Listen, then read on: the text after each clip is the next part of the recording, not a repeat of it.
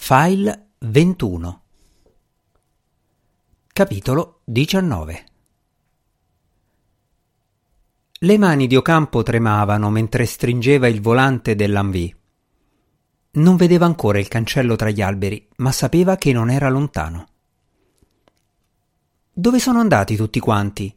chiese Maria Santos dal sedile del passeggero, la voce ancora scossa.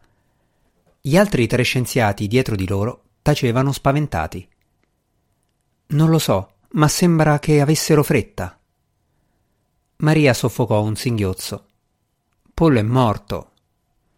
Ocampo non poteva togliersi dalla testa l'immagine del corpo inerte del collega crivellato di proiettili. Noi però siamo vivi. Per quanto? Se ci prendono ci ammazzano. Ci ammazzerebbero in ogni caso. Cosa ne sai che non ci aspettano più avanti?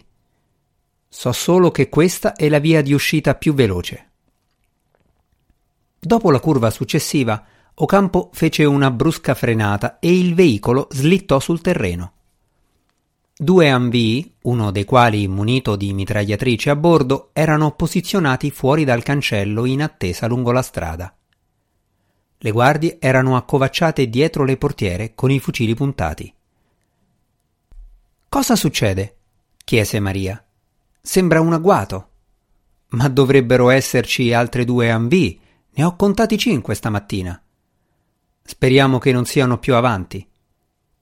Nessuna delle guardie sembrava allarmata dalla loro presenza. Una di loro fece persino cenno di avvicinarsi. Ocampo premette l'acceleratore.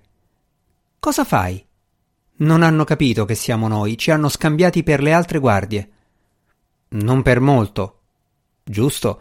Quindi è meglio se vi abbassate. Dobbiamo cercare di passare prima che ci riconoscano.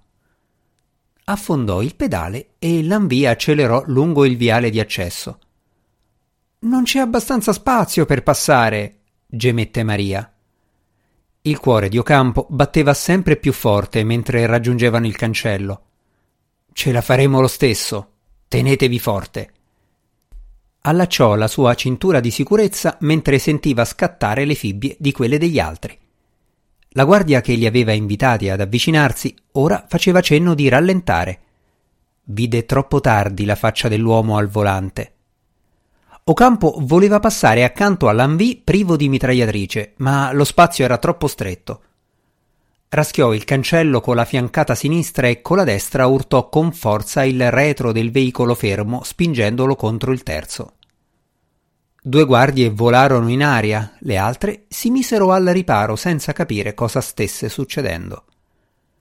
Ocampo perse il controllo del volante e il suo Anvì finì in un fosso per poi rimbalzare all'indietro sulla strada sterrata.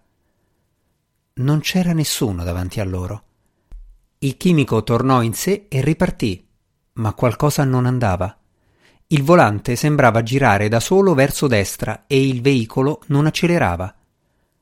L'impatto con l'altro anvio o la caduta nel fosso doveva avere danneggiato le sospensioni. Non sarebbero mai riusciti a seminare gli altri veicoli.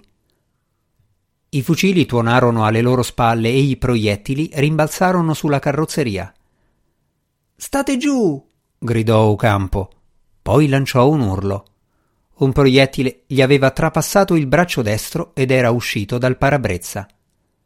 Con una mano sola non poteva tenere dritto il volante.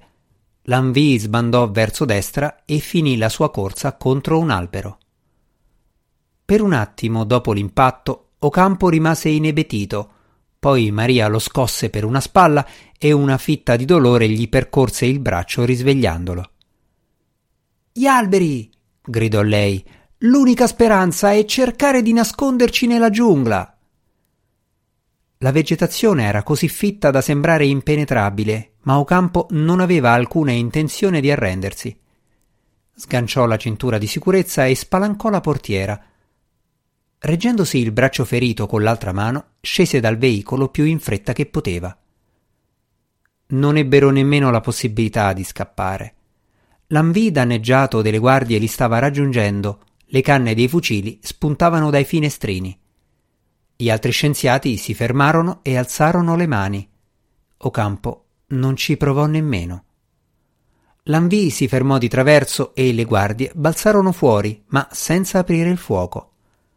Forse si rendevano conto dell'importanza degli scienziati per il progetto di Loxin. A terra! Gli altri chimici obbedirono. Ocampo rimase in piedi. Sapeva che quella era la fine. Poteva morire in quel momento o aspettare che Loxin capisse chi aveva scatenato l'ammutinamento ma non sarebbe tornato a lavorare per lui. Ho detto a terra. Ocampo si limitò a guardare in faccia l'uomo che stava gridando. La guardia esitava, ma la sua rabbia di fronte all'insubordinazione dello scienziato fu più forte della paura di una punizione da parte del capo. Alzò il fucile e glielo puntò alla testa. Ocampo chiuse gli occhi, aspettando la morte. Rimase allibito quando sentì l'esplosione. Pensava che tutto si sarebbe fatto buio e che sarebbe morto prima ancora di udire lo sparo. Poi capì che la detonazione non proveniva dal fucile puntato contro di lui. Qualcosa era scoppiato sulla strada. Aprì gli occhi e vide il fumo che si levava dal punto in cui si trovava l'altro Manvì. Tutte le guardie si erano voltate da quella parte, confuse quanto lui. Poi un veicolo spuntò dal fumo. Sembrava un normalissimo camion, eppure dal paraurti anteriore balenavano i lampi di una mitragliatrice. I colpi trapassarono l'Anvì e le guardie. Stavolta Ocampo si gettò a terra mentre proiettili ad alta velocità fischiavano in aria. I due guerriglieri ancora in piedi risposero al fuoco, ma le pallottole sembravano rimbalzare sul camion. L'Anvì colpito riversava fumo oleoso dal cofano. Ocampo perse di vista il camion quando si fermò dietro il veicolo che bruciava. Si udì qualche altro sparo, poi calò il silenzio, che fu interrotto dal rumore di passi sul terreno. Qualcuno stava girando intorno all'Anvì. Un uomo biondo, con una mitraglietta in mano, spuntò dal fumo come un'apparizione si diresse verso Ocampo e si inginocchiò accanto a lui con un lieve sorriso sulla faccia. Salve, sono Juan. Qualcuno ha chiamato un taxi?